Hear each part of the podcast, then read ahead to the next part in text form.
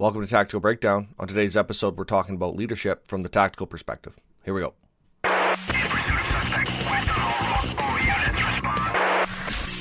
Welcome to the Tactical Breakdown podcast on the ILET Network. Your number one resource for law enforcement training. Here is your host, Adam Kanakin. All right, welcome back to Tactical Breakdown. Thank you so much for being here and taking the time and making this a part of your day. Hopefully, you're finding the information actionable and relevant to you. And if you are, consider subscribing or following the podcast. I think that would be awesome and, and, really appreciate your support.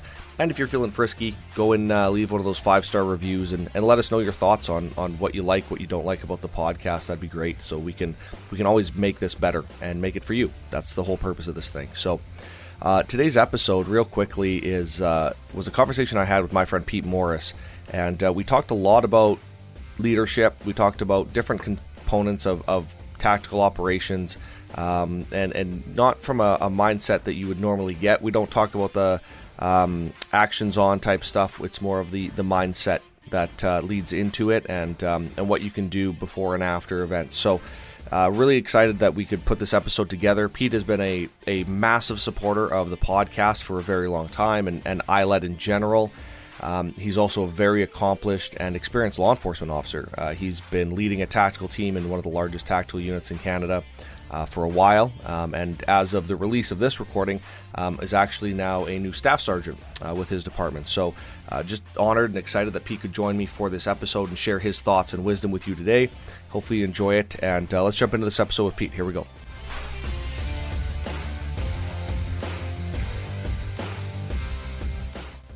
Hey everyone, Adam Kanakin here with ILET Network. Uh, this is another episode here on the Tactical Breakdown podcast. And joining me today, Pete Morris. Uh, Pete and I had the opportunity to do some training together earlier in the year. And uh, he's been a, a, supporter of the podcast and of ILET since we've been going. And uh, just honored that uh, you can take the time and join us, brother. Thanks for thanks for being here. Well, I, appreciate it. I, we've been kicking this around for for a little while, and uh, I appreciate you having me on. Um, I really do support the the network and um, everything that you know spins off from the network that you're working on. So uh, I'm honored to be here. Uh, happy to add my two cents based on my experience, and uh, yeah. Right on, man. Yeah, and, and we're gonna talk a lot of tactical stuff today. Um, obviously, that's kind of what that's your bread and butter. You're a, a yeah. tactical team leader, sergeant um, for an agency here in Canada, and this is you know we had the opportunity to do some training together um, like i said earlier in the year and it was it's kind of neat we had that um, this has happened a lot over the last probably year and a half is a lot of this meet and greet that we get initially with people is as virtual mm. and we finally got the opportunity to meet in person you're like oh man it's it's so nice to actually you know to meet a person. person. yeah yeah yeah, yeah right? It's like, oh, you're yeah, you're a lot shorter than I thought you would be. not not you in person, but uh, not you in particular. But yeah. um, I uh, I actually I was I was joking with uh, with my wife. I said there was a there was one person last year, or I guess it would have been earlier this year at uh, the ILEETA conference, where I'd known them. I talked to them so many times on um, on LinkedIn or on Zoom or or whatever it was, and I got to meet them in person and I thought they were my size. and this guy ends up being like six, seven, 280 pound, like giant human being. And I'm like, that was not expecting that. Who are you? Not expecting yeah. that. Yeah. yeah. Um, so we're gonna talk a few things today. Um, I know, you know, talking about tactical leadership, talking about different types of intelligence, um, I know there's some some concepts like nimbleness that you want to address, and we can even get into some of the um, uh, physical fitness and, and, tactical athletic stuff. I know that's kind of stuff that you're also very passionate about. So, yeah. uh, where do you want to where do you want to start today, man? You want to start on the leadership and and go from there? Yeah, because uh, you know that's probably a good starting point. I think it it kind of bleeds into everything that we had talked about uh, before coming on today. And I, you know, I, um, I guess by in the way of background, um, 27 years with my agency. Um, I joined our TAC unit in 2001. Um, I've had the privilege to uh, work with some of the finest tactical operators that that I've ever known, but uh, I've also had the opportunity to be seconded to another team for two years, see how things roll over there, take a lot away from them, and, and bring that kind of stuff back. um, to uh, to our unit. And um, you know, I, have done a number of different things. I've I've had the honor of being a, a sniper, a sniper leader, sniper instructor. Um, you know, have some old. I'll say old because everything's changing in this business rapidly, but um, rappel certifications and done some live rappels. Um, and uh, and I've been a long time negotiator within our organization as well, and and you know that ends up falling into a lot of what we do as team sergeants, um, kind of managing negotiations, often taking over negotiations. But um, what I've what I've learned over the last while, and and I certainly have no extra certifications in leadership. Um, you know, I, again, we were talking earlier my my views and my opinions on these subjects are strictly mine. They're not the views and opinions of my uh, my organization or my unit, but um, they're things that I've learned along the way with with a lot of experience. You know, 20 plus years of experience doing tactical work, and um, you know, I think there's some some value there. And you know, on the leadership piece.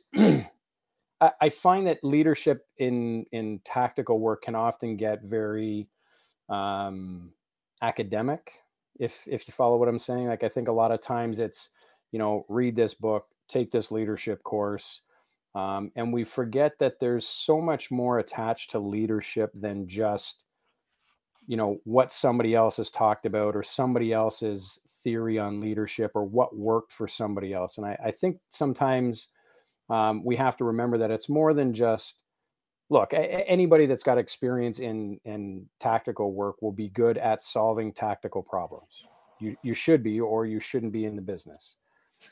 And and that's and and that's going to look to a lot of people like that's leadership. Like that person, that guy, that girl in that leadership role, whether it's a formal leadership position as a team sergeant or uh, higher management within the unit, um, or as a team leader, or as a as a specialist in a in a certain um, specialties, snipers, etc. Oftentimes, leadership looks like, well, that person gets it done every time. We throw a problem at them, we throw them at a call, they always get it done. And yeah, that's part of it. Um, but I think what we forget is that there's a lot more that goes on in terms of leading teams and leading people um, you know, and, and lots of people from the the Jockos and and uh, Echo and, and and all the guys that talk about leadership are they're all saying the same thing. And and I think sometimes I think people are missing it. They're they're hearing it because it's so and so celebrity, well known person that says that thing, but it's a lot of work, and I think that gets lost. I think we forget how much work we have to put into understanding hey is that the right person for this job? And how do i how do i mold them into the type of person professional tactical operator that i need them to be to accomplish what we need to accomplish as a team? And being live to all of the other million things that are happening in their personal lives and their work lives and um, and leading through all of that stuff. The the tactical work is the easy piece um, but understanding and working through some of the other stuff is where it gets you know drastically more difficult.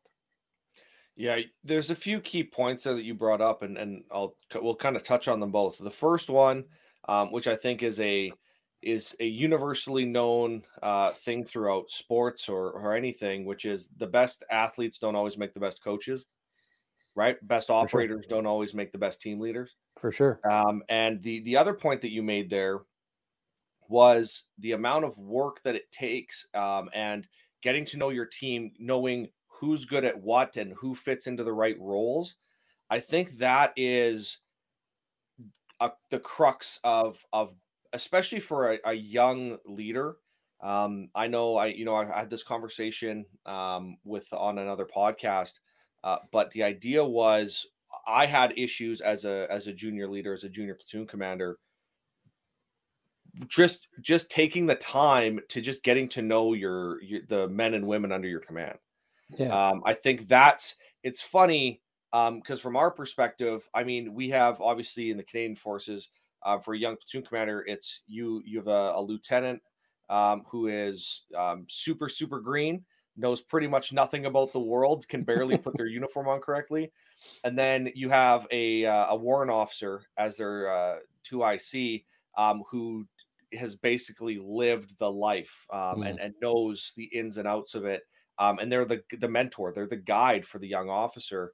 Um, so what they always what we were always told was it's your job as a leader to know know the people in your command know them inside and out and know let the let the warrant take care of all of the tactical technical stuff that's their job yeah you need to learn you need to be the leader and yeah. i think that's an that's a that's a great starting point for this conversation which is as a team leader you know as much as you you may you know you may have cycled through where you're you get to be you know number one in a stack or two in a stack whatever it is as a team leader you you kind of sometimes have to take a step back and and oh. trust your team yeah, yeah, to do the work and i think i think that's an interesting starting point from a tactical uh, operations perspective because I, I, would wager and again I, I don't have any experience in this in this realm um, but my guess would be is that can be somewhat difficult sometimes um, when somebody steps into that new team leader role. What are your thoughts?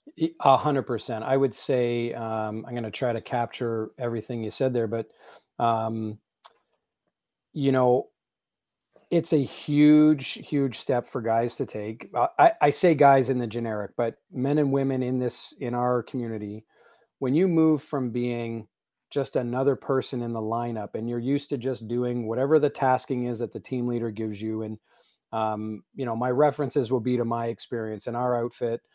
Uh, the team leader assigns your uh, tactical role for the day. So, yes, you might be a sniper by specialty, but that's not the only thing you're going to do. Today, you might be the number one guy in the lineup if we're doing uh, warrant service.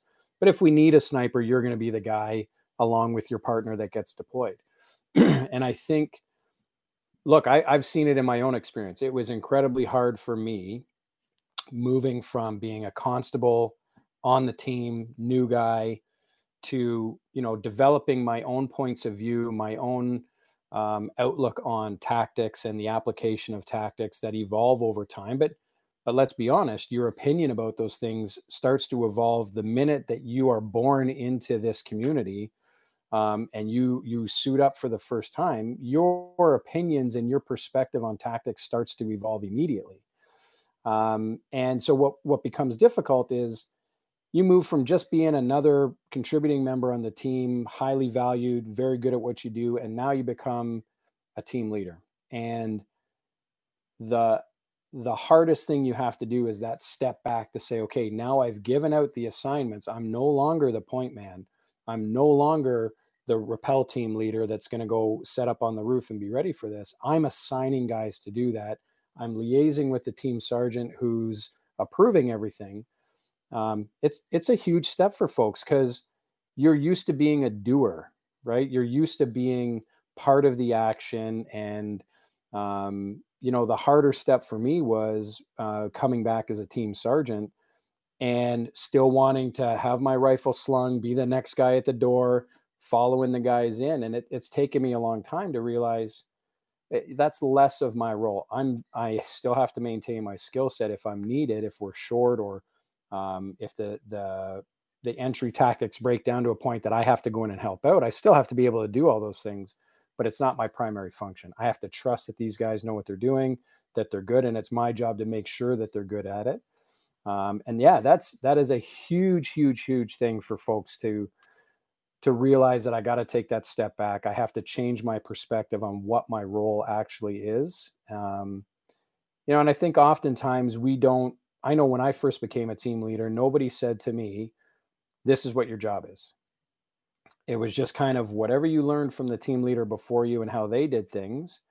You applied some of that to how you were going to be a team leader, but nobody actually defined what the role was beyond yeah, you ass- you make all the assignments at the start of the shift. Who's riding in what truck with who? Um, you make all the assignments for uh, what um, alternative tasks somebody might have. You might be the gas guy. You might be the rappeller, the breacher, whatever. Um, but beyond that, what is what is my job in helping to further advance this team and the people on this team? And nobody really explained that. And so it takes a lot of figuring out, and hopefully you have the right sergeant working with you that can kind of help you through that and um, hopefully when you become a sergeant you have that perspective to say hey i want to groom this team leader to help them groom the people working for the two of us that are working on this team and um, again there's no there's no manual on how to do that and what the right way is but um, you know, starting to look at why does, you know, Officer X always have to be the breacher just because he's the biggest guy in the team? Maybe he's, he doesn't even want to do it. Maybe he's really not that good at it, other than he's got brute force and ignorance that he can use. But maybe I want to pick somebody else that's got a more intelligent approach to it. And, and everything in our business is turning to um, an intelligent approach to every tactic that we employ because we're going to have to defend it and articulate it later. So maybe I want to pick the other person that's a trained breacher and have them look at this problem differently. Um, but understanding who fits where. It's not it, it's not next person up um, which is kind of how i came up in our unit and, and a lot of folks did was you know you join the team you keep your mouth shut for the first couple of years you just do the containment jobs. Um, our uh, our operational pace changed and the things that we were getting involved in changed as a unit which necessitated a change in where people were in the lineup whether they were new or not. Um, but for a long time you were just you're a new guy keep your mouth shut and we'll tell you what you're going to go and do next and you know if a sniper moved off the team and a rifle was available hey new guy you're you're going to be a sniper okay right i you know I didn't have any interest in the bomb world, but that was offered to me a number of times. And when I would turn it down, the bomb sergeant would look at me and say, "Why would you? Why would you ever pass this up?" And I'm like, "Because I don't know anything about electronics. I'm not handy. I want to keep all my fingers because I like to shoot things. So, um, not for me." And and so I think you know that having that understanding of what somebody wants to do and, and what they might be good at or what they think they might be good at but you only get that by having a conversation with somebody. You don't get it by just assuming or just by plopping them into something, right? Mm-hmm. Real quickly, I want to take a, yeah. A veer off on the side here and talk yeah. about succession planning for a minute. Sure. Is that something that's done proactively at the unit level right now within your agency, or do you think that that's something that's still kind of just left off the table until it's like, oh, somebody decides they're going to retire in four months, and now we have to figure out who's going to backfill. Yeah, I think um, you know I don't know if this is. I suspect that this is probably the same across most of the other um, agencies around in Ontario, anyway. But um, we're trying to get better at it. We certainly have more conversations now than we ever did in the past. Um, I think certainly um, COVID has changed a lot of things, um, and and I honestly, I'll be the first one to tell you, I hate hearing COVID as an excuse for things. Um, but in this case, I think it, it certainly has changed how how people decide whether or not they want to come to our unit or go into other lines of work within our organization. Um, I think it's changed how we train. I think it's changed how we look at people, and I think we're what it's made us is more aware um, in the past, yeah, there was no succession planning. It was just like, oh yeah, shoot, we need another sniper or we need another guy to be rope trained. Well, that guy's afraid of heights. Like, why are we putting him out there? Like, he'll do it because we ask him to. And and like, you know, 99% of the people in this business, if you ask them to do something, they'll do it. They might not like it. Um, so yeah, so I think we're getting better at it. I think there's certainly more conversation at the sergeant, staff sergeant, and inspector level in our unit as to kind of what the plans are. I think uh, I, I don't want to speak for any of the other sergeants in our unit, but I know that I've had conversations with other sergeants about, hey, what do you, what's your opinion of this guy for this role? I'm thinking about transitioning him or her to this. Um, you know, what do you think that'd be like? so there's a lot more conversations happening between sergeants between management levels to to at least look at those mm-hmm. um, you know pending problems if you will no absolutely no i appreciate you answering that question you brought up briefly and i know this is going to be another talking point which is intelligence um, yeah. tactical intelligence and and what type where are you getting the intel and how are you utilizing the intel yeah. Um, and so let's let's touch on that for a minute, and I'll let you kind of just explain what your thoughts are on that. So my my view is, and and uh, I hope I'm not out of line referencing this here, but I wrote an article for the NTOA um, for uh, on this exact topic, and the reason I did that was uh, I wasn't asked to do it, but it was becoming a problem for me as a team sergeant. um, even as a team leader, you would hear you hear this stuff, but you would go to an operational briefing and some investigators would come in in their plaid shirts pardon my plaid shirt and they're you know uh, and they would just tell you what they thought in their opinion you needed to hear and it would forever be frustrating to say okay don't think for me just tell me the information that you have based on your investigation. Let me look at that under my lens instead of you looking at it through yours trying to interpret what you think i need. Because oftentimes in my experience what would happen is we'd be sending folks back out and asking them to hey go go verify for us whether or not there's cameras in the lobby and they'd be like well i don't know. Well i need you to know because that's important for how we're going to do our job. Um, are we going to get locked into the stairwell? Are we going to how many people are we planning to encounter inside? Well we don't know. And it like and i'm and i'm being serious like at some point way back it's much better now i have to give them all credit but at some point it was well we know that our target's there and and one other person his girlfriend for example. Well who else lives there? Well i don't know. Why does that matter? Well it matters on a tactical level because i want to know the other people that we might encounter if you know their names and we can do backgrounds on them maybe that other person that's in there is a known shooter that changes things for us. Maybe um, being able to tell us that on the same floor, the guy that we're going after has family or friends that live two apartments down that may want to cause interference for us on our approach, or we might be compromised by those people.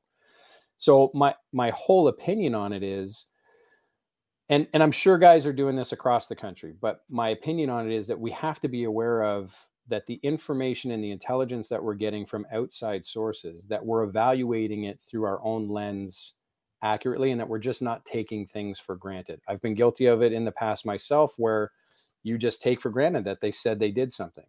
And lo and behold no that didn't happen. How how did you spend the last six hours on surveillance and you can't tell us how many people are inside and we go inside and there's 15 people in there that we didn't anticipate right? Oh, and it a, happens. it, party it, all right. It's uh, we didn't see them coming in. They were using another door. Like it you know so these i get it. Like some of these things happen and some of them are unknowns but um, again it, this goes to my ability as the team sergeant who who at least in our organization I wear all the responsibility of what we do when this thing goes to court, or God forbid it goes sideways I'm the guy that's going to have to answer all the questions about why did you choose that tactic? What did you know and when did you know it? Um, why that, not this? You know, the the whole legal landscape around dynamic entries right now is is really forcing us to be much more um, uh, intelligent about our approach. I, I know I keep saying that, but we really do have to think out every step that we're going to make and articulate on some level whether it's just we you know we keep it in our brain and we're going to be able to recall that should this thing go to court or to an inquest or an siu investigation um, or we we plot all that stuff out on paper. Uh, i'm not a big fan of you know check boxes to op, you know to to frame out your planning because i think we need to be more fluid than that. I think check boxes kind of make us look pretty robotic whereas if i can articulate hey i chose this method of entry was uh, mechanical breach using a mechanical tool. Uh, and I chose that because it would afford us this advantage. Uh, we chose a breach and hold as our method of clearing because of these factors. And I have to be able to articulate that. So, to do that, though, I have to look at the information that's presented to me through a tactical lens and not just accept it as given, which is kind of where we were early on in my career in tactics was we just the investigators gave us whatever I was going to call it shit, but they they fed us whatever they wanted to feed us that they thought was important, and we just took it. We might ask two or three questions, and then we just moved on. Um, mm-hmm. and that's never going to be good enough when you have to justify what you've done.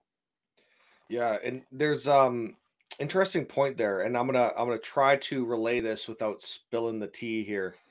um, but while we were while I was actually down there with you, there was an incident that took place, um, and essentially what information your team the team got from um, the patrol guys that were there was uh, didn't match up to what yeah. actually happened, and it ended up um, causing a, a, pretty significant incident. And so yeah. I think that that's a great idea or a great concept to start this conversation with is if you're on the tactical side, not just taking information at face value that's coming from whoever's on the scene. Um, yeah. and doing your due diligence and, and asking those follow-up questions to those those officers that are there um, and kind of really diving in and, and obviously that may not be something for the standard guy but especially for a, a team leader like that's that's your job.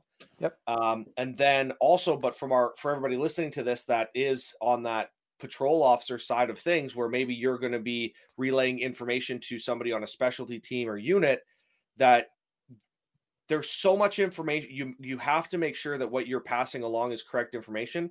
And if you don't know that's also you know don't if, if you weren't watching you know uh, the three side of the house and you asked how many people went in the back you go you don't say no one. You say yeah. I, I honestly don't know. We didn't have eyes on.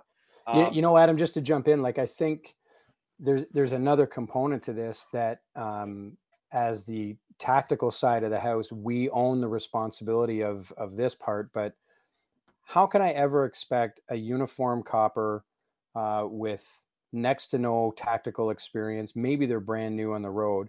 How can I expect them to have the answers for me if I never somehow find a way to tell them what answers I need? Mm-hmm. Right. And so that I'm a big believer in in communication and um, you know you'll you'll always hear th- people say clear communication well i think the right communication maybe is another way to say that that if I'm not explaining to the frontline folks as, and I'm saying I, but I mean as a unit, as a tactical unit, I can be frustrated all day long, but I don't have a leg to stand on if I never showed them what I need them to get for me. They have a, as a uniform patrol officer, at least in the city that I work in, they have a million other things that they're responsible for. They might interact with with the tactical team, you know, a couple times early on in their career. It, eh, depending on what part of the city they work in, they may never see us.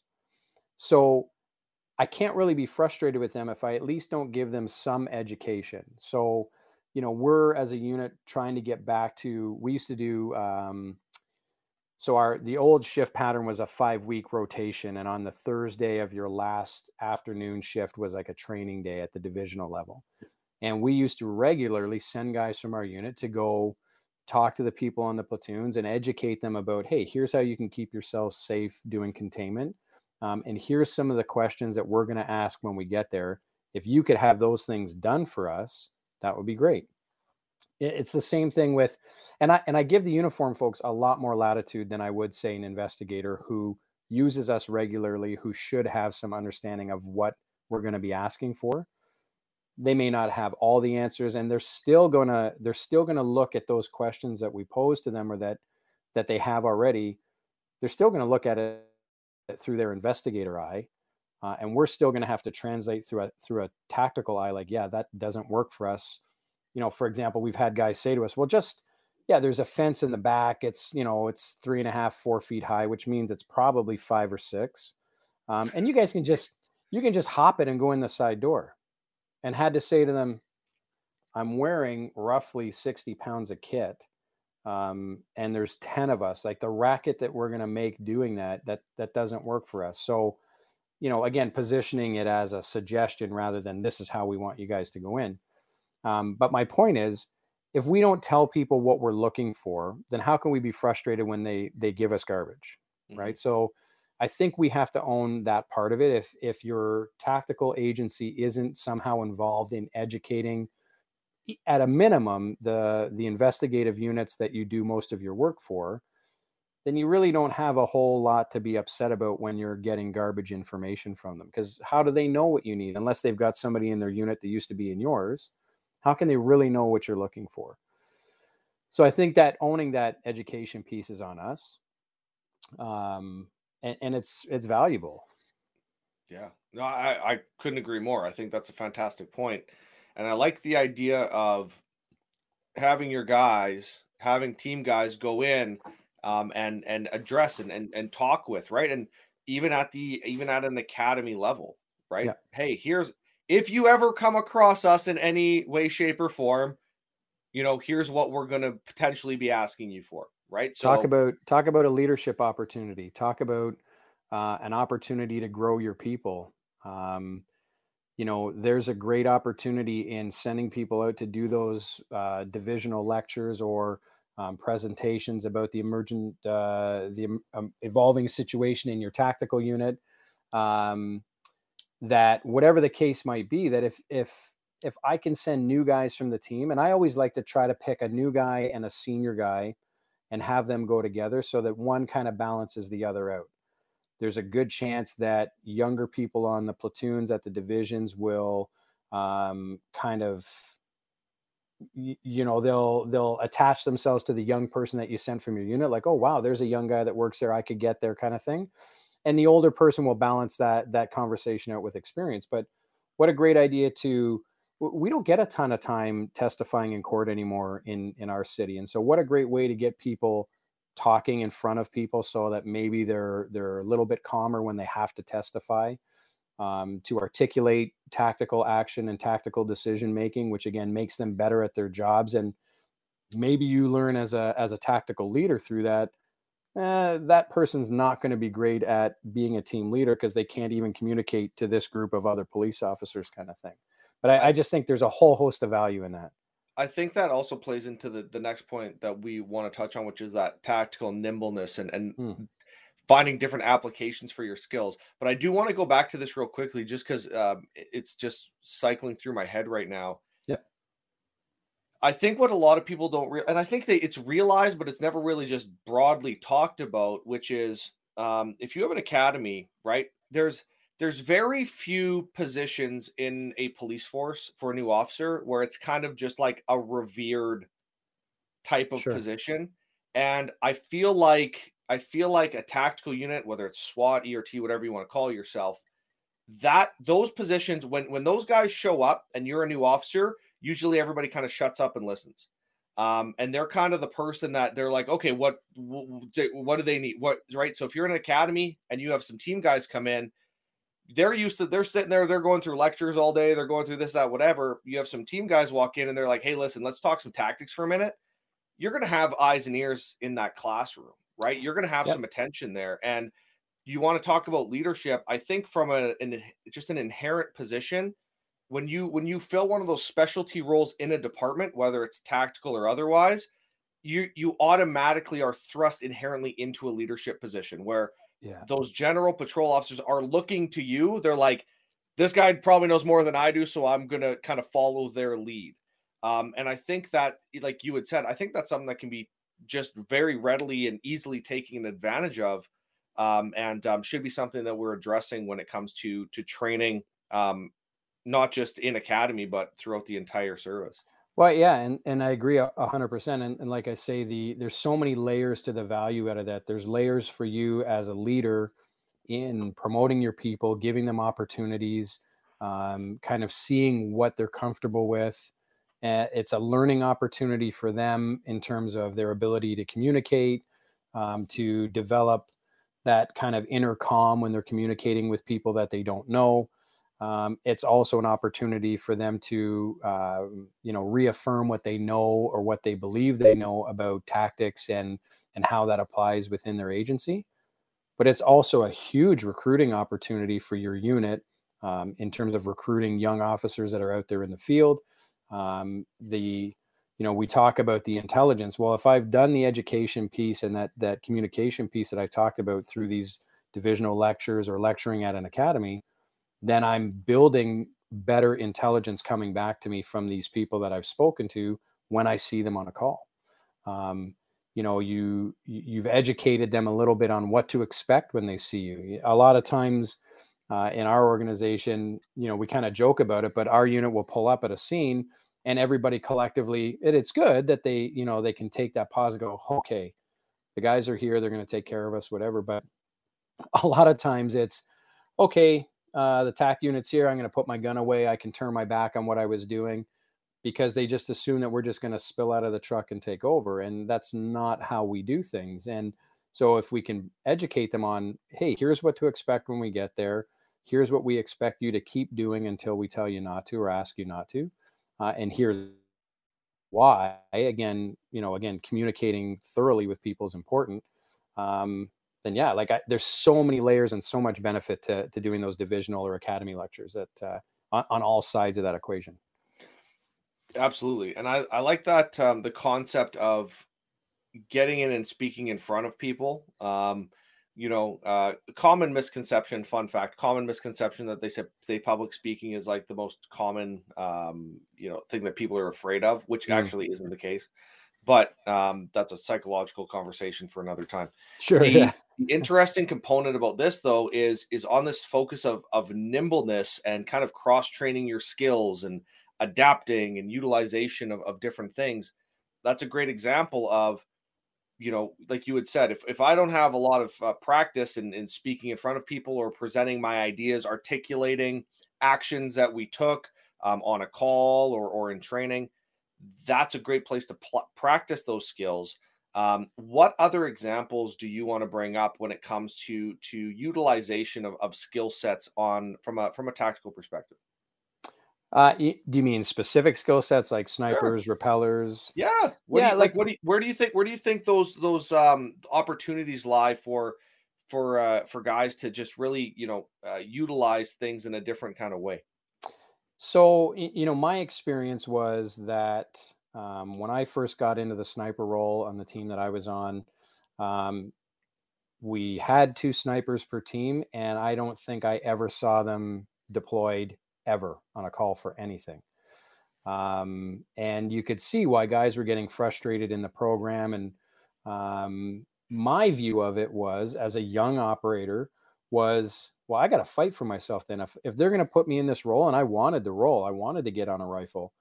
If they're going to put me in this, then I'm going to be, I'm going to do everything I can to be hands down the best guy at this job for this team, and and if we're spending the time and energy training people in specialties, and you can pick any one that you want, I think those specialists need to fight for their role a little bit.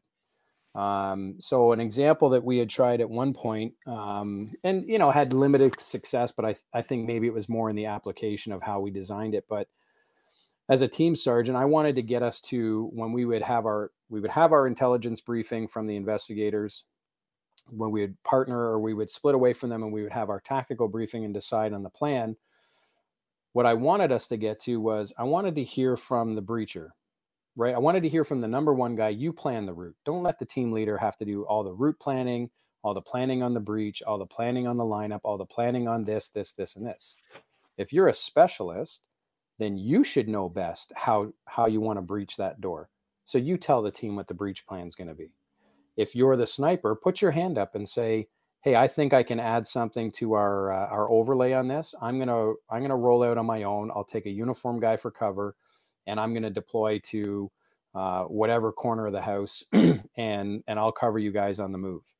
Um, I, I don't know that we see that enough. I think oftentimes we, as specialists, we wait for the team leader to say, "Okay, snipers, go off and do what you do, and here's how I want you to do it." And I think again, if we're talking leadership opportunities, if we're talking um, knowing your craft, again, whichever specialty it might be, then you should have the ability in a tactical briefing to put your hand up and say, here's what I'm good at, here's what I can do for you. Um, you know, I I think we're only limited, and when I you and I talked about nimbleness before,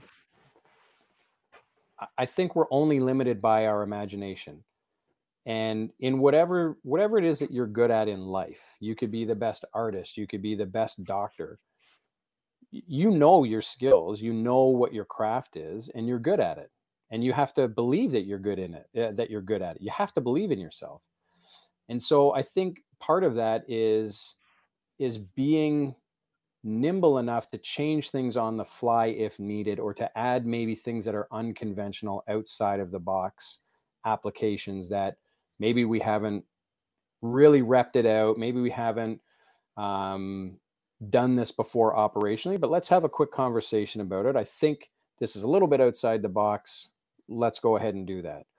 Uh, a quick example would be we don't in our unit we don't regularly practice we don't have any uh, we have a little bit now of training on say door pulling using our armored vehicle for example um, so hooking up whether it's cables or webbing or straps or whatever we've seen it done lots of places. We've talked about it.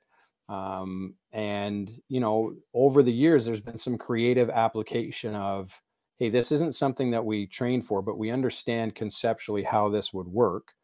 We understand that there isn't an alternative. This is the best outside of the box alternative. So, yeah, let's punch a hole in the wall. Let's drop a four man ram inside there that's attached to the armored vehicle. So now it's like a T bar, and let's pull the wall out. And now we we don't even have to worry about the barricaded front door, for example. Um, and that leads to more and more conversations about things. Um, but I think the nimbleness has to happen on so many levels. I think your your higher commanders. So in our unit, above the the sergeant's rank is the staff sergeants and the inspectors who at a at certain uh, level of of call they will attend as well. They have to be nimble in their thinking and what they're willing to let the guys do. The team sergeant, the team leader have to be nimble in their thinking about not just always doing the cookie cutter approach not just always doing the same debus points, using the same vehicles in the same fashion, entering the same way to the same neighborhood, because those become patterns. People can identify patterns, and that becomes a, a possible risk for us. But be nimble to, yeah, we're gonna we're gonna go in through the ravine behind the, this housing complex, and we're gonna do a, a, a move on foot, um, and we're gonna approach from the back right in using the back door instead of the front door things that sometimes are are you know things that we don't talk about but we have to be nimble nimble enough in and confident enough in our understanding of what we're doing and um, and our skills to be able to say yeah we're going to go outside the box here and, and try something a little bit different I think that also ties in with the intelligence component, right? Is for sure. The more intelligence you have, the more doors get opened up for those types of opportunities. Yeah, yeah yeah like think of um, i'm trying to think of an example that that a lot of people listening to this might come across but um and and all of these are reasonable to assume that they could happen. But let's say you get a, an intelligence briefing or an investigative briefing from whatever investigative group and they want you to go serve a warrant on an address and they can't tell you anything about who might be occupying that address regardless of how much time or effort they've put into their surveillance so you're really handcuffed, especially given the current climate around dynamic entries. You are really handcuffed in what you can do there, given what you don't know is on the inside.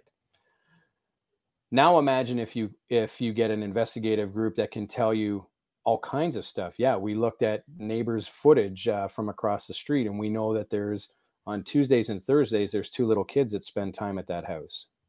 We know that uh, the target has a brother that's a known gunman. He's on charges for possession of firearms in the past. He's a flight risk from police. Um, we know that their back door uh, has direct access to a green space. Um, you know, now with all of that information, and even that's not a ton. But now, as a tactical leader, I can start to be a little bit more nimble and a little bit more creative in how we're going to tackle this problem rather than just pulling up in front debussing, hitting kitty corners to contain it. Um, now we can look at, at, at other ways of putting our containment people in the back. Now we know that there's a chance he's going to go out there. Maybe we decide to put a flashbang in the backyard to keep him inside. You know, now at least now we have information that we can work with. When we don't have information, we're really, really handcuffed to what we can do. I had a thought that just went through my head on the concept of rushing to action. Okay. Um, and because here's my thought when you talk about you know information uh you know um, i would use the term like pattern of life right so yep. if in the military perspective if we're going to hit an objective we may have a recce or eyes on that objective for a significant period of time establishing pattern of life figuring out what you know on a in a one week time frame who comes in who leaves at what time what are they doing when do they take the garbage out all that kind of stuff which gives you your best tactical window to accomplish you know actions on that objective yeah it seems to me and this i know this happens a lot where you guys may get you know a call out where it's like hey or a, a warrant that comes through and it's like yeah you got you guys are hitting this thing in the next hour or so um, and you're like well it, it's it's always interesting to me especially with the current climate what's happening with law enforcement where i know it's kind of that hard conversation to have and and i want to hear your perspective on this mm-hmm. but at what point does a tactical team say we do not have enough information so we're actually going to stand down on this and, and wait for a better opportunity or establish eyes on and, and try to do our own uh, recce on this objective or whatever it is. Is is that something that's currently happening? And if not, what do you think that's something that we should currently be looking at? So yeah, I mean, again, um, speaking to my my own experiences, that um, you know something I've said oftentimes as a team sergeant to an investigator is, I will never deny you the help that you're asking for but I need you to do your job first. So, you know, my question would be when when they give me nothing in terms of information about either the target or the address that they want us to go to, do we need to do this right now? Can you go do a little bit more work uh, and find out a few more of these things for us? Is it exigent that we that we move quickly to do this? Um, I think people often forget, and, and um, you know, it's unique in the city that I that I work in that we do get a high volume of emergency calls where there was no pre-planning, we had no information, some uniform folks went and did their job, and now it's it's beyond their capabilities and they're being asked we're being asked to come and help them. And so it kind of goes back to our, our conversation about nimbleness is our unit is very good about um, developing plans and contingencies on the fly. Um, it's been remarked to me a number of times by uh, people in other agencies where they don't have that kind of latitude that wow it's really it's really nice to see you guys work and how quickly you guys can develop a sound plan on the fly. But that doesn't mean that we're in a rush to run into something that we're not prepared to run into. Um, so you know you have to remember that we're getting information over the radio there's information coming to us through our in-car computers um, that we either the sergeant or the team leader will be broadcasting to the group as we're in transit. Um, so we do have some information when we get there. But to your question, though, I think absolutely we have to be willing to say to an investigator, okay, I'll stop for a second. I'm not comfortable with the lack of information that we have right now. So uh, something that happens regularly, I'm sure across the board, you know, for all the other folks that are listening in in the tactical world, is we'll send uh, maybe our number one guy, maybe the sniper or the canine handler out on a recce, um, and we'll have the investigators drive them by in a plainclothes car, or we'll black it out as best we can, um, so that they can put tactical eyes on the problem. Um, that way you know we're planning our own approaches we're appreciating where we see motion lights and ring cameras and things that they may not be thinking of. Um, but we have to be willing to do that that um, you know just rushing in just because other people are in a panic isn't that's that's not a good plan. That's not how we're going to have the most success. It might seem like the right thing to do. Uh, i can think of a call recently that i was running a team on and yeah, the urgency was there because we knew the guy in the house had a handgun. He'd pointed it at the coppers outside, and now there was a standoff. And the guys were in a big hurry to try to rush up there. And I had to say, just, we don't have any information. Yes, I want to get up there and help them. But we need to make sure that we have two or three things in place before we go barreling up to the front of this place and spilling out of an armored car kind of willy nilly all over. And in the debrief after, you know, there was some interesting conversation about, you know, could we have done that more quickly? And sure, yeah, we, we probably could have been a little bit quicker, but I think as a tactical leader and as you know as a team sergeant or a team leader, you have to be willing to say, I need an extra 30 seconds or a minute to put a couple more things in place before we go put ourselves in more danger by rushing into something we're not prepared for. Mm-hmm. Um, so I'm sure it's happening. Um, I think it, it could probably happen more, at least in our in our unit. Um, yeah, yeah, yeah. Just an interesting thought right? I mean, yeah. with everything that's coming out, it's you know why did you know uh, I uh, I talk with my friend Scott all the time, and he's in uh, he's in California, um, and the the the cop topic that always comes up in discussion because it's a massive talking point right now is the whole non-criminal barricade. Hmm. Um, yep. And so, what does that look like, right? Because it's it's usually a team that gets called out for it because you know the person's armed yeah. or potentially armed. So patrol's like, ah, oh, we're gonna hand this off to the to the team. You guys get there now. It's well, what do we do at this point, right? Yeah. Like, yeah. we sit on it for the next forty eight hours? No, we can't because we have other shit we need to do. And and what does that all look like? And usually, what'll happen is there are those people that are like, screw it, let's just get this over with. We'll go, you know, like let's just let's yep. get the let's get the game going. And I think that that is that mindset that unintentionally we're putting people in harm's way where necessary where that could potentially have been avoided using a different tactic or methodology um, when it comes to approaching those situations as a whole. Yeah, and I think you you hit the nail on the head there. Um, it's amazing how all of these things kind of touch back to each other. But again, having the ability to articulate um, and confidently articulate the decisions that you made. Um, if your decision as as the leader on that call was to rush up there and do something, then you have to be willing to articulate and stand on what you did and what the outcomes were. Um, you know, as well on the flip side of that coin you have to have the stomach to say I'm, I'm not ready to do that yet i'm not ready to send you guys into that or to send us into that just yet um, because i want to be able to articulate what we're doing and why we're doing it you know the the uniqueness of a non-criminal barricade in canada versus the us is is pretty interesting and again i can't speak for the rest of canada i can only speak for my experiences but um, it's exceedingly rare although more frequent, I would say, in the last two years, that we deal with a non criminal barricade where the person is armed with a firearm. Oftentimes, it's, you know, they're uh, in some sort of mental health crisis or paranoid delusion. Um, and they've barricaded their doors because they think we're agents for an alien, whatever, whatever their paranoia is.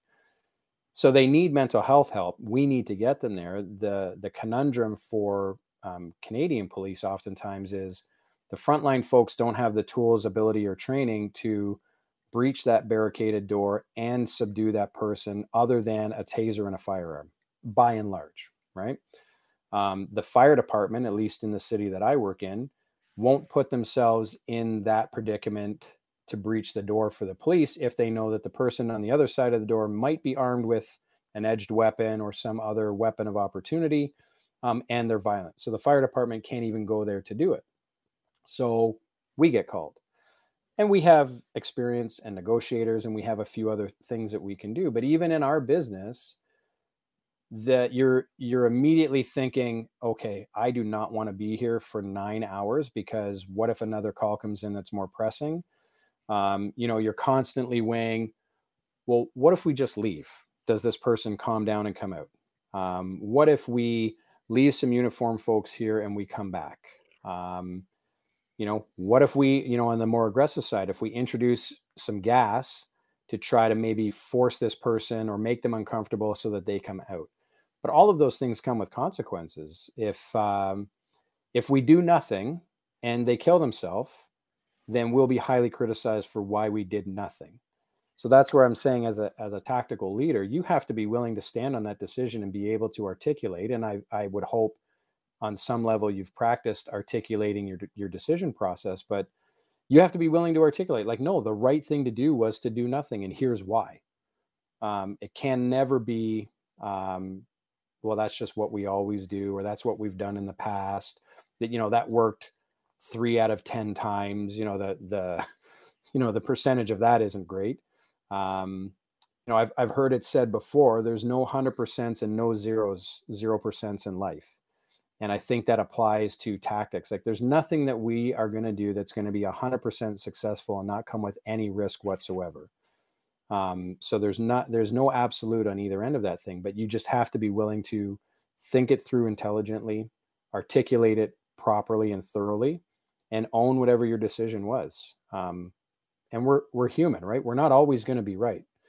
Um, I think I think sometimes that gets lost on people too. The kind of human side of the tactical world, and I think gets lost in other cops too. Is we're not perfect. We're doing the best that we can with the information that we have, with the training that's available, um, given the the the constellation of other factors that are in the way of dealing with this situation. We're going to make the best assessment and, and make the best plan that we can it's not always going to be successful. Um, they'll they'll often, regardless of the outcome, they'll be highly criticized regardless.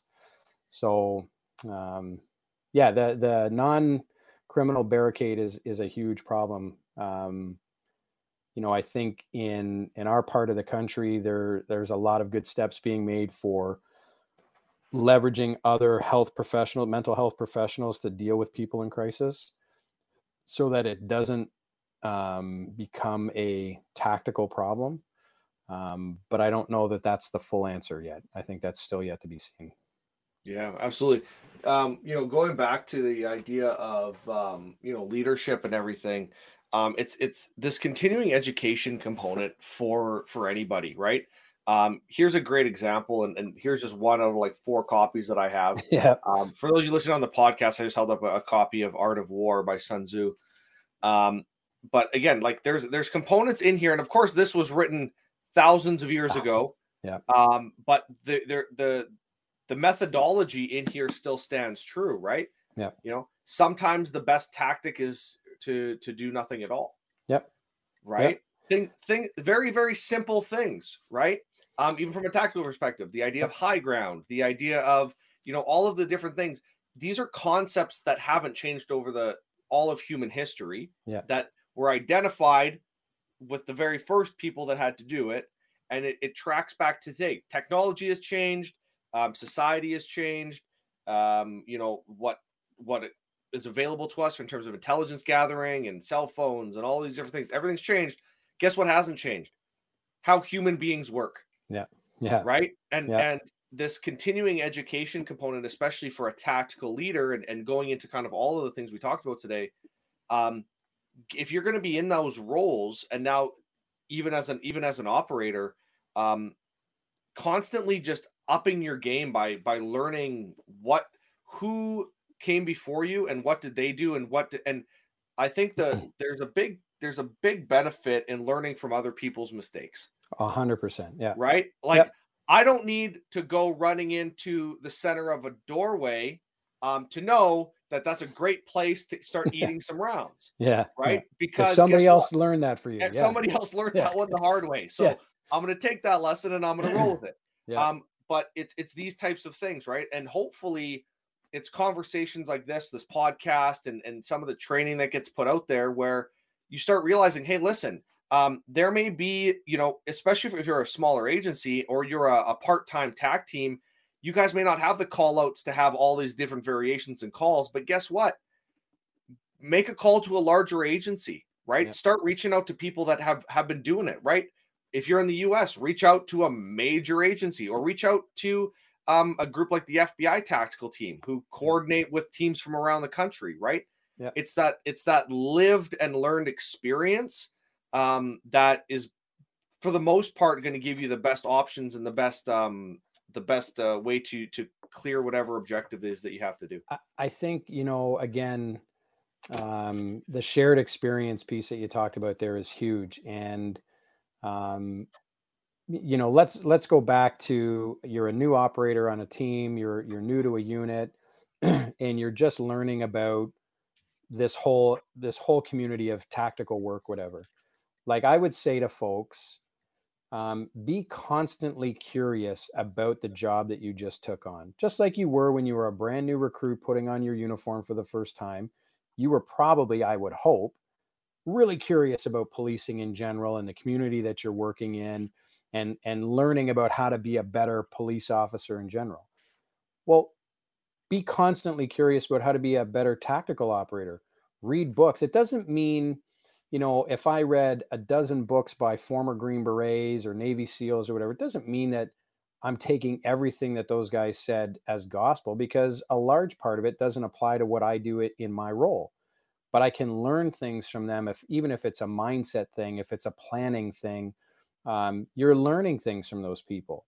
You're learning things from the other guys and other teams around you. And and to your point about different agencies, I wish that we had a better way to do um, more of the you know the kind of case study presentations um, it was the ILEETA conference there in the in the summer that was virtual and i ended up connecting with uh, a couple of guys from dallas that were involved in a couple sniper shootings down there after watching their presentation and wanted to write them and say hey we have a similar tactic and we do something similar we're having a conversation about suppressors non-suppressors um, you know their situation was a, a host, domestic hostage taking guy in a closet um, they made an entry and ended up having to engage the guy in the closet. And part of their conversation was around having suppressors on or not on and, and how that might have changed things. Still a successful outcome for them. Um, but having the ability to have heard that story from those guys in that in this format, even though it was virtual, to then email them and have a further conversation with them back and forth about that one specific thing um, you know is is huge. And i wish that there was a better way. I think the legalities of a lot of the things that that we've our teams have been involved in kind of get in the way of that. And and sometimes we lose perspective on things that happened a year or two ago that are stuck in a, in the court system that we can't talk about just yet. By the time we want to talk about it maybe doesn't have the same um, you know doesn't hold the same weight that it did if it was in context at the time if you follow. And uh, and if I, only somebody was developing some type of network for for hmm. law enforcement to share information. That'd be that would be a novel idea pete. You, yeah, you know what adam i'm just going to write that down that sounds yeah, like a great. Yeah, that sounds do. like a yeah. We'll revisit that one and uh, yeah, we can find. But, but that's but that's my point, right? Like even you know, I, I was kicking around a conversation with somebody the other day about um, you know the, the the explosion, if you will, in tactics and equipment for our business over the last you know five years, but even ten years, and and how things have really um, advanced very rapidly, and a lot of it has to do with um, connections to other professionals, whether they're ex-military guys or guys that have come to your unit that are ex-military guys, and and kind of pulling the curtain back on some new and emerging tactics. But you know, part of the problem with this is what works for you know let's take tactic x let's just call it tactic x well it might work for my agency because we have the numbers and the time and the experience to dedicate new training and modified training specifically to tactic X. In the US, where there's a lot of part time agencies made up of folks that are really busy doing other things that maybe don't get the training volume that they deserve for whatever reason, I'm not judging, maybe tactic X is too advanced for them because they won't have the time to practice it and become highly proficient at it. The problem is it might look really sexy and shiny and, and as a small unit we want to do it because that's what all the big boys are doing. So this ties back in a little bit to the nimbleness piece that i was talking about and and again it ties into leadership and awareness and, and confidence in who you are and what you're good at. Sometimes just being good at the basics is good enough right? Being really good at move shoot communicate know how to contain and know how to deal with people. Um, the tactics you know the the tactical set that you have for your agency given your frequency of training and your ability to get together might be good enough. Be amazing at that.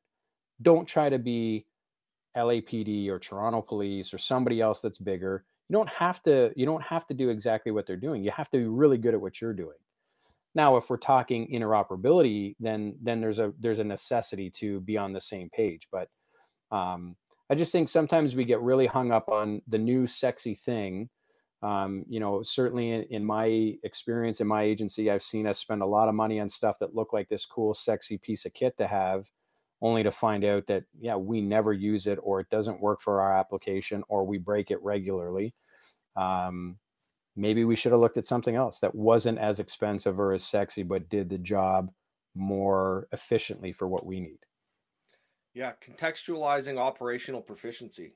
Yeah. Right? The idea yep. is, you know, if you're in a if you're in a small town, um, or you're part of a part-time agency in a city or something that's more rural that doesn't have a building with more than three floors on it, maybe getting all your guys rappel qualified isn't a priority. right. Yeah. Right. You like, don't have a helicopter, but you're practicing rappelling out of helicopters off a skid. Yeah, exactly. Right. But it's yeah. again, it's I, I think that's right to your point though. It's find out what works for you because your your operational needs are going to be different than somebody else's and i say this all the time on our platform i'm so opposed to this one size fits all training model that's being just pushed through everywhere right now where it's well this is what lapd and nypd and toronto are doing so this is what everybody should be doing. Well that's the stupidest thing i've ever heard because agreed yeah the communities are different the people are different the officers are different the training is different like everything is different. Why would we want like you have to train for what you are doing and yeah. be proficient and excel at that. And then if you have time and somebody throws an extra couple million bucks at you for training then sure go do some cool high speed shit but until but, that point comes you have to just focus on what you're going to be doing. Like it's yeah. like you had said, you, you know, you know what 90% of your call outs are going to be 95, probably even more, right? It's, it's, it's, it's rinse and repeat for a lot of the time. Sure. So we focus a lot of our time, just like with any, just take law enforcement training as an example, right? You spend, if you're going through um, your annual requalifications and certifications, right? A good chunk of time goes to firearms. Good time, a good chunk of time goes to you know uh, policy, procedure, use of force, all this kind of stuff. Um, and then like a very very small component is hands-on skill sets to control somebody. Yeah. In reality, the we're training the least amount of time for the one skill that we use the absolute most. Yeah. Right. And that's just a, that's just across the board. Yeah. Um, but it happens the same thing in the tactical communities as well, I believe. Yeah. Oh, for sure it does. And you know, it uh, go back to something you said there as well. Uh, you know, again, this is the knowing what your um, what your operational set is or your operational requirement is going to be. Is that how LAPD or Dallas SWAT or whoever handles warrant service is inherently different than how I can handle it in Canada, given their laws versus our laws. So knowing what the um, legal handcuffs that you're going to face within your jurisdiction are play it play a huge factor in knowing is it worth my time sending guys to take that course at whatever when most of what they're going to teach I can't use operationally here.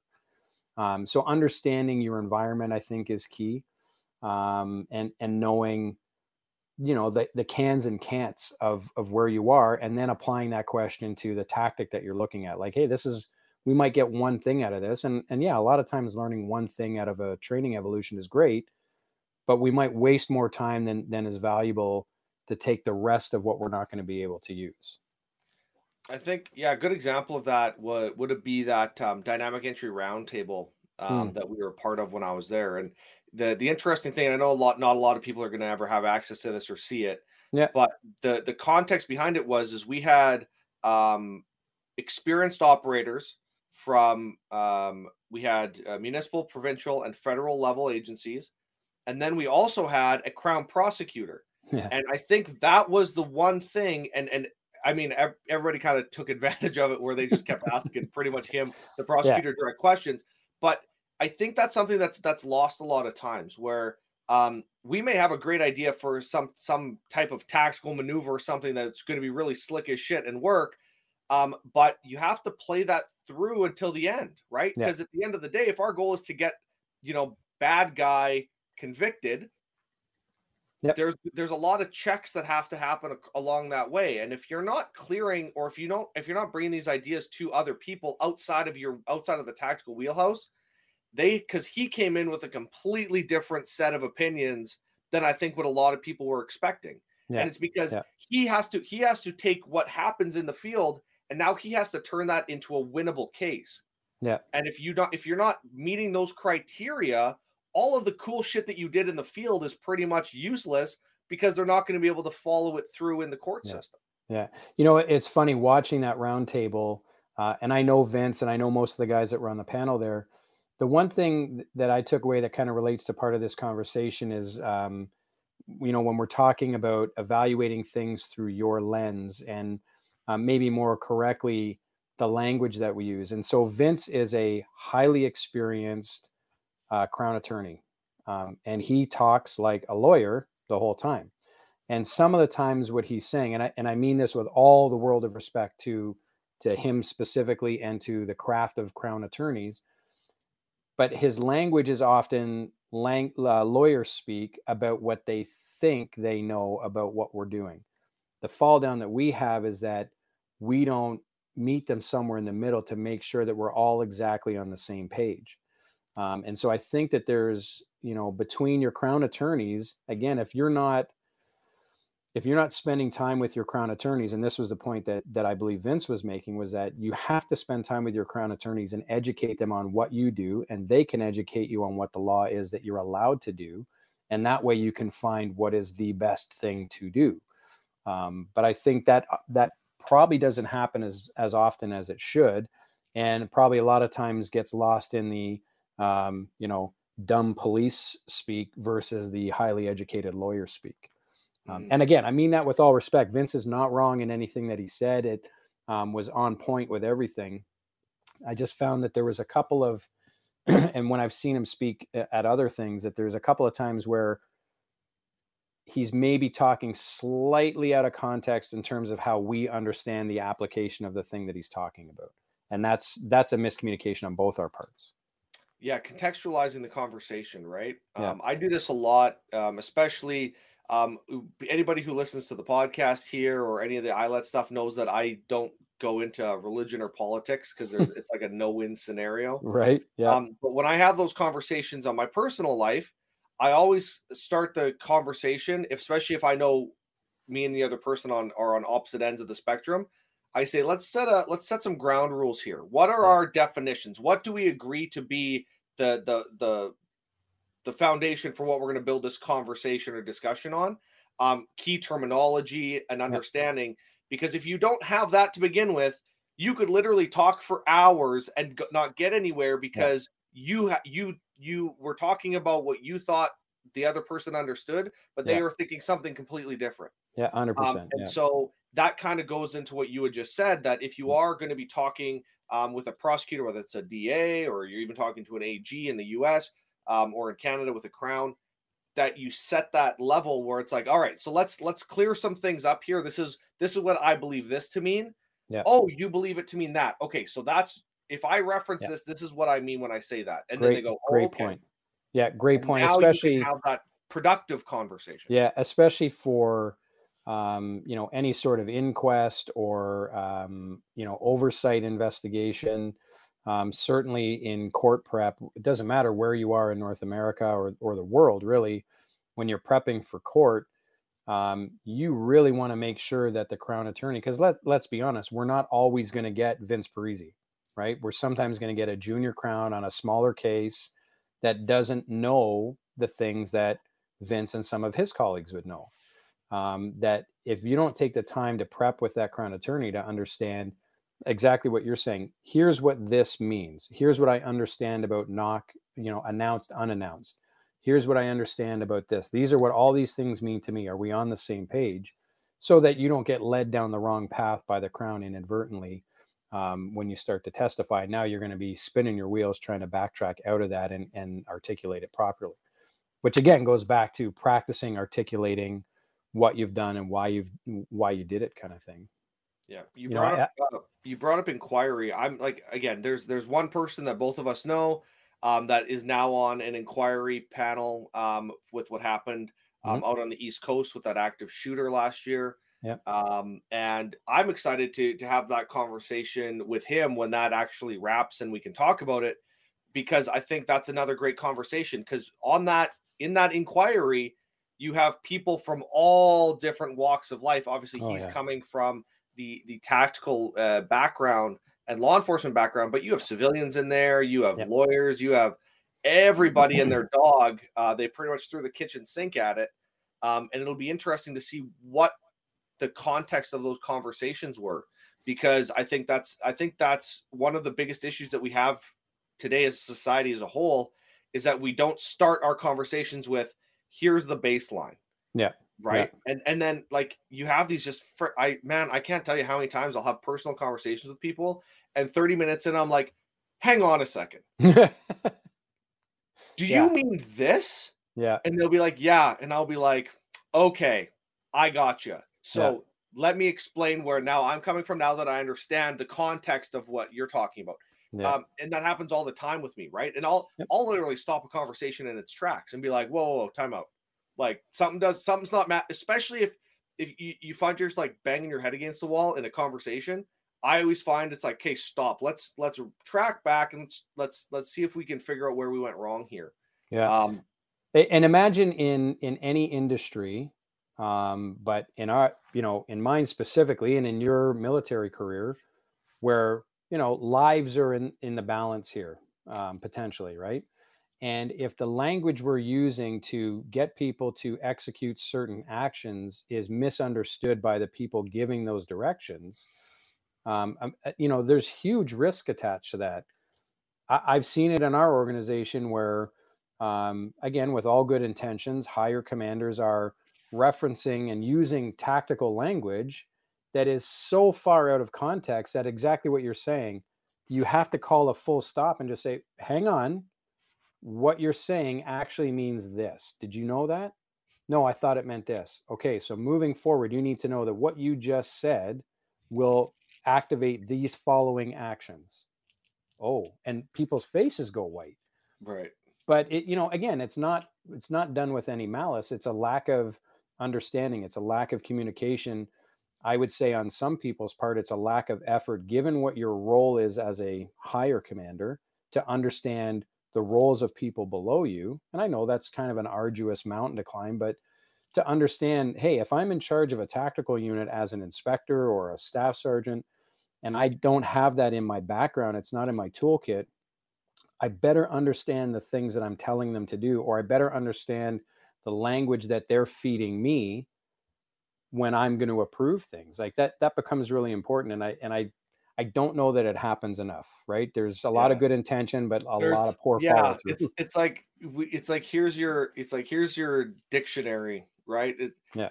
Somebody hears something fun, cool, and they're like, "Ah, so once you guys make entry, we want you to neutralize all threats." Yeah. Time out. What, what does that What- mean to you, sir? What do you mean? Yeah, What do you mean by neutralize? Because Yeah. I think you and I have a different opinion as to what that means. Well, I'll give you a, I'll give you an example, and I can use this because the the person, and I won't use names, but the person's long retired. Um, but internally in our unit, uh, we had a code word that we used to use. It's since changed that initiated a sniper response without the sniper having to see or build any articulable grounds as to why they were going to shoot and kill somebody. Um, and the reason that that policy existed and still exists is that there's been countless cases happen across North America where I don't have time as the negotiator or the commander to tell you everything that I know you can't see from where you are, but I need you to stop that person right now because if you don't, something bad's going to happen to the hostage or the victim or whatever. So the code word was something that we practiced regularly on scenario training days. The snipers would deploy, and it was a way for the staff sergeants to practice giving that order. So they would be following along with negotiations, and some information would come out, and then they would have to decide is this the right time to give that order? So I did. I distinctly remember it happened to me and one of the other snipers on another team on his training day. I'm in the command post. We're in a confined little training area. And as I'm stepping out the back door, okay, staff, I'm deploying now. I'll be Sierra Whiskey. And I'm stepping out the back door, and he's like, hey, uh, code word order is in effect. And I looked at him and I went, huh? And he went, yeah. And he said it again. And I went, okay. And as the scenario was unfolding, as I was stepping out of the back of the command center, I was 150, 200 yards away from the front door of the, the target address, and the bad guy came out the front door. I dropped to a knee, fired a blank round, and ended this scenario. Well, the back door of the truck flies open. He's like, hey, what are you doing? I'm like, you just told me to do that. No, I didn't. I'm like, oh, hang on for a second. Bunch of other things happen. The following day, same scenario, different guy. He comes into the station with the staff sergeant and he says, and at the time I was helping conduct sniper training for our unit, so I was very familiar with our manuals. And he says, Pete, tell the staff that what he just said, this this phrase, let's say it's token, it wasn't, but he said token. What does that mean? And I'm like, yeah, that means as soon as you have eyes on the target, shoot him. And the staff looked at me and goes, No, it doesn't. And I said, Staff, it absolutely means that. No, it doesn't. So I grabbed a sniper, like one of our training manuals, flipped to the page in the manual, and I said, You might want to reread this page before you say that word again. And his face went stark white. He's like, I had no idea that that's what that meant. And I said, well, okay, but what did you think it meant? Like, it's your job to know what this means. And and you know, he's a he's a great guy, well-meaning, longtime guy from our unit. And his, his response was like, I should have known. I thought it meant this, and and I don't know why I didn't know it meant something else. Well, the, the can you imagine on a live call how bad that could have been? That would, yeah, that would have gone Right? real, real swimmingly. yeah okay now now i'm justifying this like you know so you know having those it's great to have good intentions. Everybody has them. I don't think there's too many people in our business that have bad intentions in terms of not doing their job or not understanding.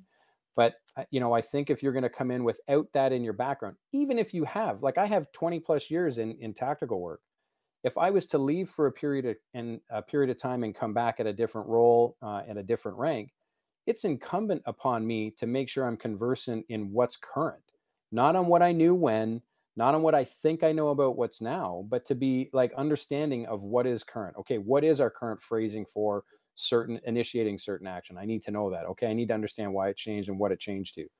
Um, but if you didn't have that in your toolkit before and you were put into a position like I know exists in other agencies where an inspector has authority over your operational plan to approve or deny certain actions, and they may not ever have had any of this training, I would say it's incumbent upon that person to know why they're approving or not approving certain things, to understand what the tactic to say to the inspector okay, this is basic tactical course day one. Here's what you would have learned on day one. And then I have to outline all of these things for them. They should be actively seeking out that information, just like all of us should be actively seeking out what's pertinent to what we're doing in our roles. Mm-hmm. Yeah. It's such an interesting conversation, right? Because that happens all the time. Just people yeah. misunderstand the simplest, the simplest things. Yeah. And, yeah. you know, it's, um, and it happens not just for you know the in the tactical realm, but oh. I mean the same same thing that happens. Um, you know, I there's no I don't think there's an enough attention paid to or enough um, focus on our dispatchers, mm-hmm. right? And and what they what information they have and how they relay that to any officer in the agency specific or specifically you know tactical teams because i mean i know it's different for you guys. You have your own uh, your own person at the unit so information gets relayed to them. That person then relays it back out to you guys in in the way that yep. you understand it. But for for like general patrol officers i think that's also another thing too. It's you know where your information is coming from and if you're identifying and here goes into this whole leadership talk again. Hmm. if and, and and I think this is a key thing. And I know a lot of people say this that everybody can be a leader, but really the, the truth is is that leadership doesn't mean a rank. Leadership doesn't mean command and control over other people, right? Um, yep. And so if you're an officer and you're getting information and you have you have a pause or a reason to question that information, it's it's imperative that you do that. Yeah. And it's not because it's not because you can't necessarily make that decision on the fly or make that change so that you walk away and that's good to go. The problem is, is if you don't identify why that happened, the next person that gets into that same position may not be able to do what you were able to do. Yeah. They may not have as much experience. And so maybe that's going to uh, con- uh, be a continuous cycle until something bad happens. Yeah. yeah. And I think that leadership component on everybody is is it's incumbent upon us to say, "Hey, I've identified this issue. At the very least, you know, tell staff, tell whoever, hey, Sergeant, this something happened on this call. I just want to brief you on it real quickly. Maybe you can take it up with somebody else. At least, and but here's the thing. You know how we work here in Canada, document, document, oh, document, yeah, yeah. right? Yeah, yeah. Identified, documented, told so and so at this time. Um to a fault, yeah. they yeah. said I will take care of it, like, verbatim, right? Okay, perfect but it's it's one of those things right that that leadership component it's not it's not a rank it's not a position it's it's just as an individual officer you can show leadership at any point as long as you identify what happened and and try to course correct that before it happens to somebody else i i think you're exactly right I, you know the example that i've used before is um, coaching kids hockey and you know depending on what level the kids are playing at you know everybody wants to be a captain or, or an assistant. And that doesn't always work out for everybody. For different reasons a coach might pick a different leader set uh, leadership group and it might be because three of the kids are coaches kids or something. But what i'll say to them is it doesn't matter whether you have a letter on your jersey or not. Leadership is about the things that you do as a person that leads a team or a group or one other person through something you know i, I think you're right in a way that um, not everybody's going to be a leader. Not everybody has leadership qualities beyond the like I can lead us through this right now. I'm going to make decisions and we're going to move forward. you know, again, I think leadership is is a lot more than just what's happening in the now. Um, but I think leadership is incumbent upon everybody on a team, whether that's a platoon of 20 people and, and somebody's got two weeks on the job, but they have other life skills that they can add to the the improvement of that team, that platoon. Uh, when we're talking about tactical teams, we never used to ask new guys, you know, hey, where did you come from? What do you do in your background? Like, what are your hobbies? That kind of stuff. I, I was reading in a in a book, and I wish I could remember the name of it, but um, I believe it's the in the Green Berets. When they get a new guy to their ODA, the first thing they do is an info dump. Like, what what else do you do that you're good at? And the story that, as I read it, was uh, a guy was like a former pro motocross racer, and that ODA was getting ready to ship over to a, a desert environment, and they're like, "Well, could we use motocross bikes in our role over there?" And he's like, "Yeah, hundred percent. We would just have to change the mufflers and the catalytic converters and the filters and whatever, but we could do it this way." Okay, you're going to go and talk to the mechanics, and you're going to make that happen, and then you're going to run training for the entire ODA before we deploy. You know leveraging the skills that new people have and that they bring to you that's a leadership opportunity for that person. And the goal is to make your team or your unit or whatever better. Well why wouldn't you ask those questions? Why wouldn't you know what and sometimes you're going to find out that yeah man you're really great at coloring in the lines. That's that's not going to help us tactically um, but you but you might find out something that that does like the guy was a high level uh, high angle rescue person in their in their side career or an arborist or something and, and they're used to working at height on ropes and and planning for those kinds of things. Well that might come in really handy for the things that your team does and your rappel program within your organization. Um, i don't think we should miss those opportunities early on to to find that out yeah no absolutely and that kind of goes into another conversation i had a while back which is agencies that aren't utilizing the what they have in their rank and file when it comes to filling specialty positions, mm. right? Um, the one that came up, um, this was over a year ago now. Um, uh, a team was was going through selection, um, having a hard time filling spots. They're like, ah, nothing really here is working. Um, but there was a person who wasn't eligible for selection because they didn't have the requisite amount of time in on patrol um, but they had just left a 15 year military career as a tier one breacher. Hmm. And they're like, well, at what point do you say uh, there's the benefit kind of outweighs yeah. the risk of him not having the patrol experience when you have somebody who has more live direct action experience than anybody we've ever had before? Like, you, you know, it's an interesting conversation. Yeah, it's interesting because uh, we've had guys try out for our our unit as well that were um, XSF from one level or another in other places. Um, and you know, the thing that we've often said is that's amazing. And you would absolutely add value to what we do here. But let's recognize that it's kind of apples and oranges a little bit. You know, the things that you could do in that world, you can't do most of them here.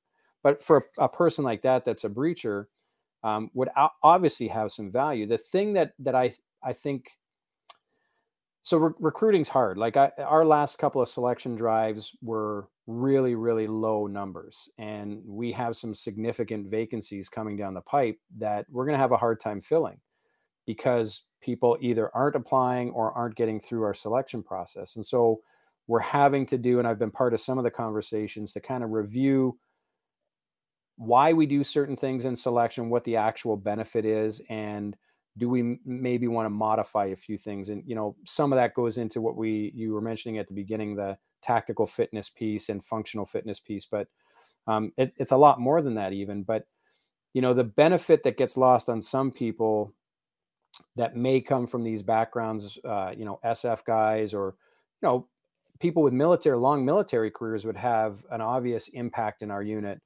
um, but we're in policing and I need you to be a good cop first. Mm-hmm. You know, that it would be easy to say if a um, JTF 2 assaulter dropped out of the air and landed in your organization and he's got all kinds of experience, the easy thing to say would be put him on the tactical team.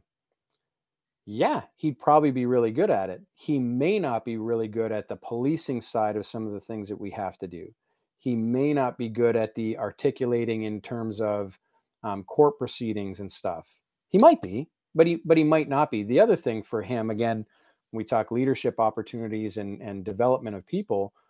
Um, I think that person misses a whole bunch of really great opportunities at starting in an organization as a patrol officer and then seeing what other things they might want to do. I've heard a story, and it might be a wives' tale, of an ex tier one guy that works for a local um, police agency uh, near Toronto that was like adamant no i don't even want to go to the tactical team. Like i've done that. I've i've done it at a different level and i'm happy being a traffic officer and had a whole articulation as to why. Something in their personal life that led them like no this is how i want to impact people now is by doing this and doing this really well. Um, so you know i think in terms of the development of a whatever your agency is officer for your agency regardless of their past skill set they should get that experience of being a frontline officer. The thing that I think we miss, to speak to your point, is okay, we really want to attract that person to our unit. And he has an obvious skill set that we can use today. So let's find a way to get him up here to teach us some of the things that he already knows so that we can leverage each other.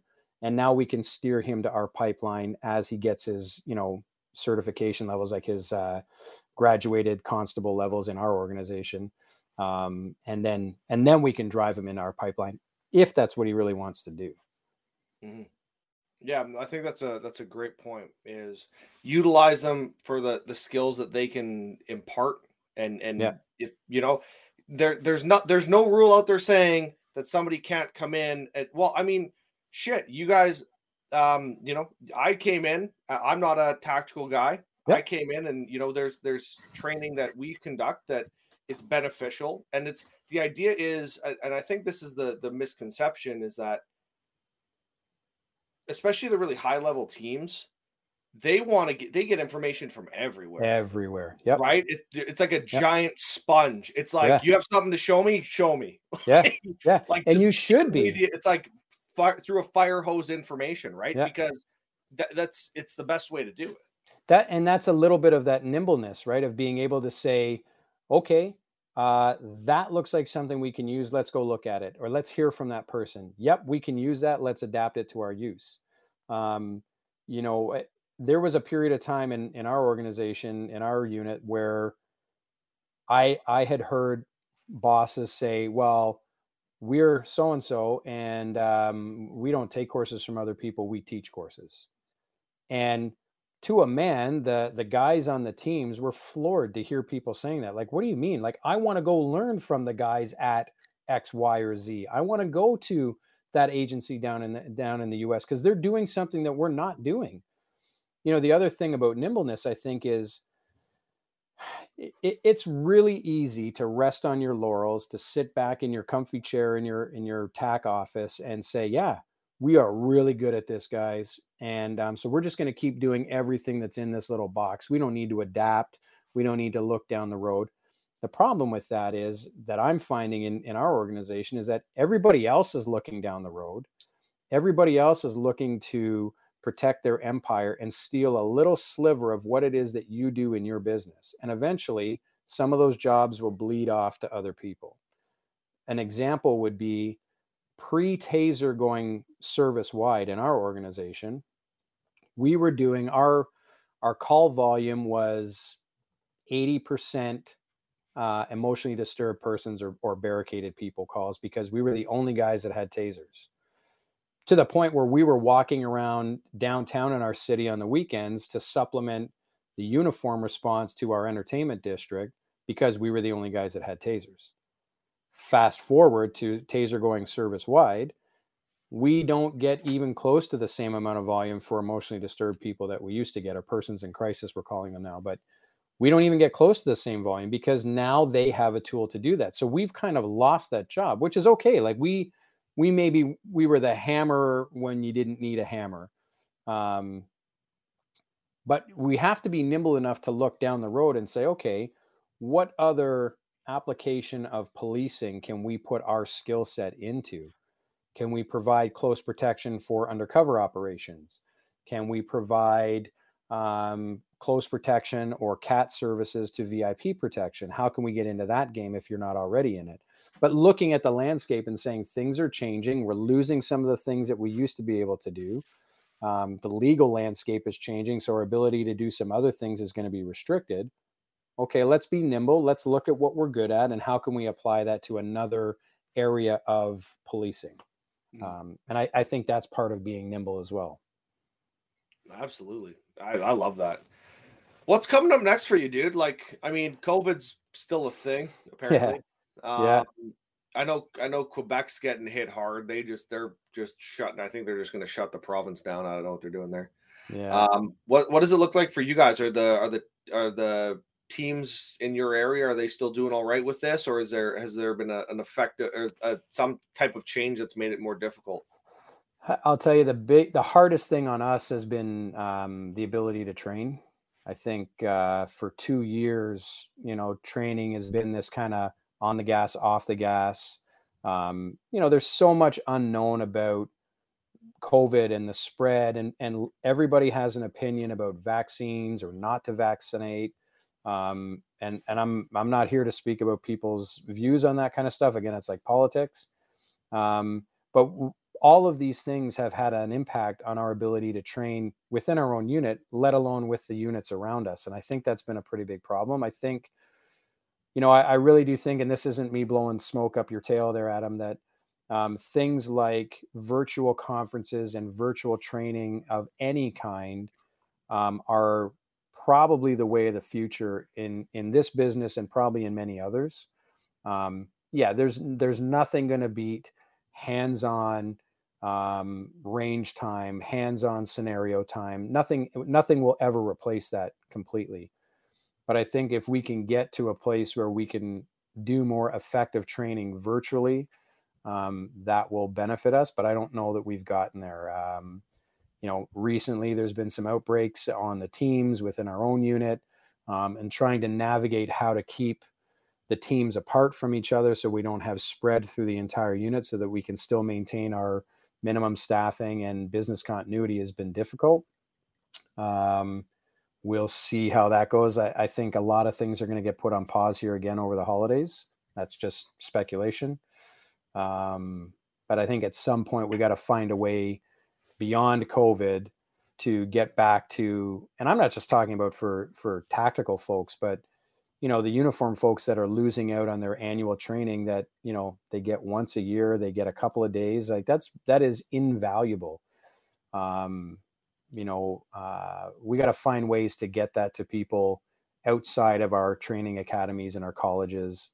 Um, I, you know, personally, I'm I'm waiting for a promotion that should happen in the next month or so. So I'll be leaving the tactical world for a while.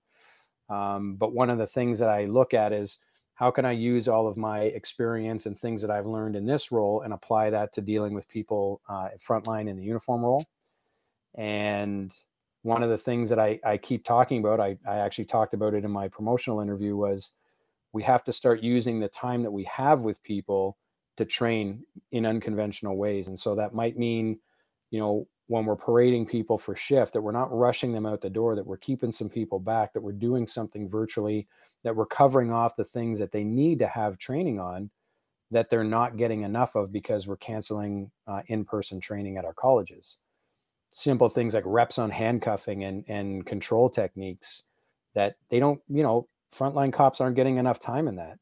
Um, communication skills negotiation skills um, you know knowing their their policies and procedures. Like we have to find a way to do this outside of the in-person setting in a classroom.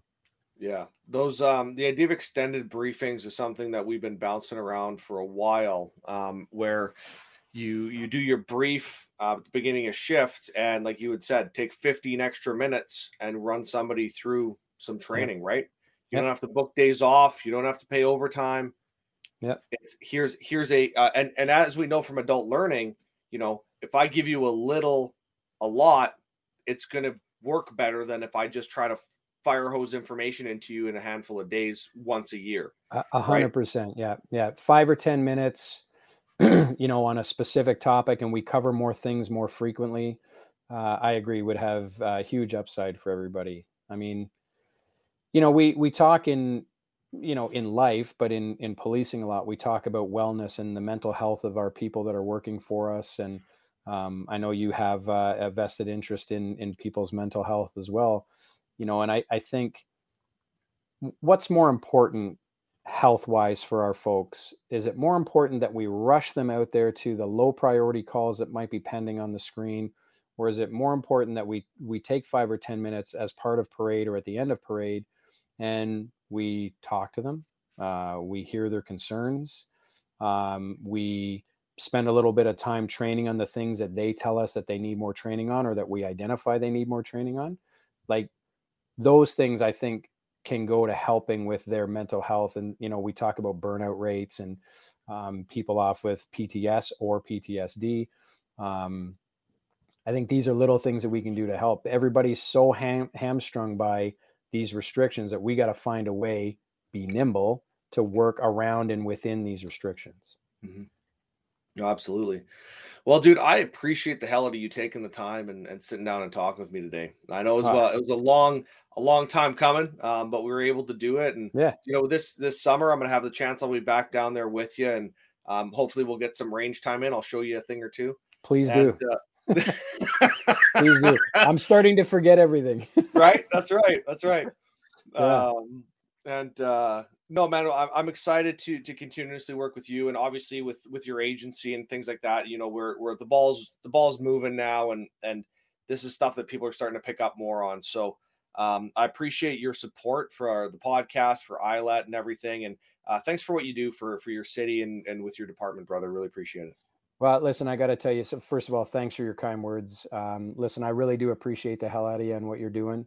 Um, I think you know that I've told you that before, but um, this this network that you're building, I think, is invaluable. So uh, please keep up the good work. Um, you know, the the last thing I'll say is, if there's anything I've said that somebody wants to question or have a further conversation on, um, reach out to Adam. He can connect you to me.